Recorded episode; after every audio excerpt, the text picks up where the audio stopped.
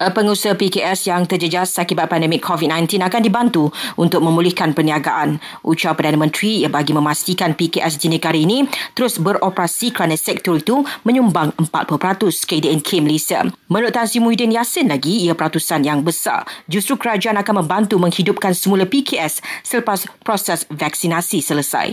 Dalam satu lagi perkembangan, Perdana Menteri akan mengumumkan kelonggaran SOP khusus bagi individu yang telah lengkap dua dos vaksin COVID-19 beberapa hari lagi. Ia merupakan satu pakej penuh termasuk aspek sosial, sukan dan aktiviti makan di restoran. Ia antaranya berkaitan pergerakan dalam negara terutama melibatkan pasangan yang tinggal berjauhan. Setakat ini hanya sijil digital vaksinasi dalam MySejahtera yang diiktiraf kerajaan. Ini selepas kerajaan menafikan penggunaan kad fizikal bercetak bagi individu yang lengkap suntikan vaksin COVID-19 yang dijual di pasaran yang sedang viral. Kad itu tidak diiktiraf kerajaan atau diterima sebagai bukti telah melengkapkan dos suntikan vaksin buat masa ini. Sementara itu, orang ramai dinasihatkan buat laporan polis jika mengesyaki mendapat suntikan vaksin kosong.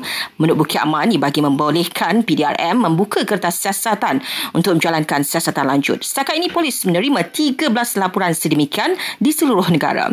Dalam perkembangan berkaitan jumlah pemberian vaksin COVID-19 di bawah program imunisasi COVID-19 kebangsaan PIK kini mencecah 17 juta. Semalam saja lebih 417 ribu penduduk mendapat suntikan vaksin.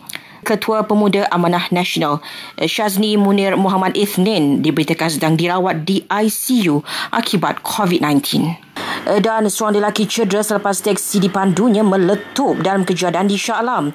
Ia dipercaya berpunca daripada kebocoran gas cecair pembasmi kuman dan penggunaan pemeti api.